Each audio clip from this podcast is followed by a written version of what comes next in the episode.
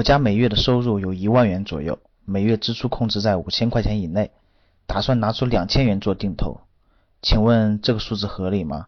还是要适当增加或减少呢？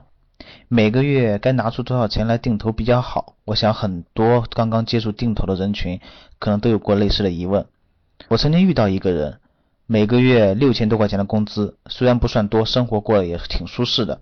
但是自从把工资一半用于定投后，除了日常花销以外，就没有闲钱可以支配了，生活是一下子变得紧紧巴巴的。别人攒钱都是越攒越多，到他这儿却因为基金的亏损越攒越少。每月定投的金额如果太多，势必会影响生活质量。一旦基金发生亏损，坚持定投的信念就会动摇。当然，如果每月定投的金额太少，就一两百块钱，那确实也没有什么投资的意义。所以每个月到底拿出多少钱来定投，确实需要好好的规划一下。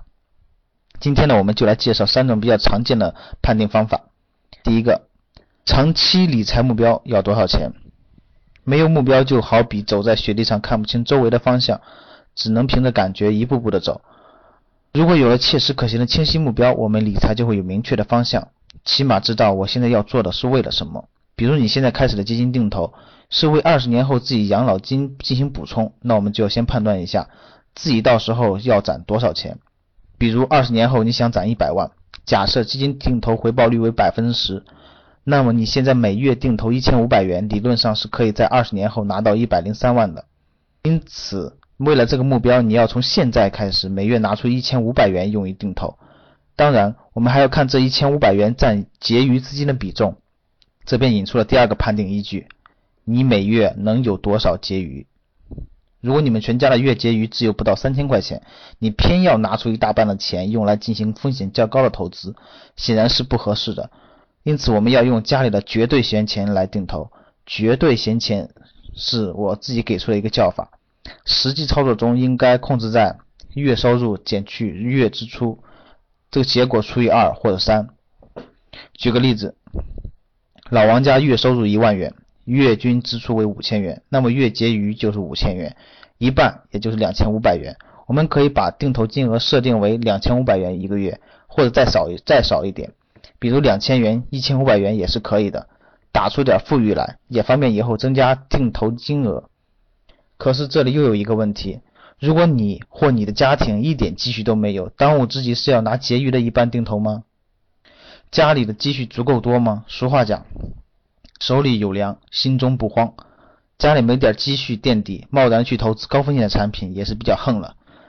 因此，家里的资金储存储量。起码要够六到十二个月的生活费用，这样即使收入中断或者投资发生亏损，也不至于影响生活。除此之外，短期内要用到的钱，比如几个月几个月后孩子的学费、年底要交的保险费等等，我们也要刨去。如果你连起码的储蓄金都没有，那就先别着急定投，踏踏实实的先把钱存够，然后再按照一和二的做法，选择每月用于定投的金额。还有一种情况是，如果年终或年底有一笔奖金入账，你想拿出一部分单笔投在基金当中，建议先存起一部分资金在风险低的固定收益类产品中，剩下的按照金额的百分之五十分批入场买基金。举个例子，还是老王，六月份拿到了一笔奖金，一共两万块钱，九月份还要交一万元的保费，因此这笔奖金在做基金定投的话，应该是。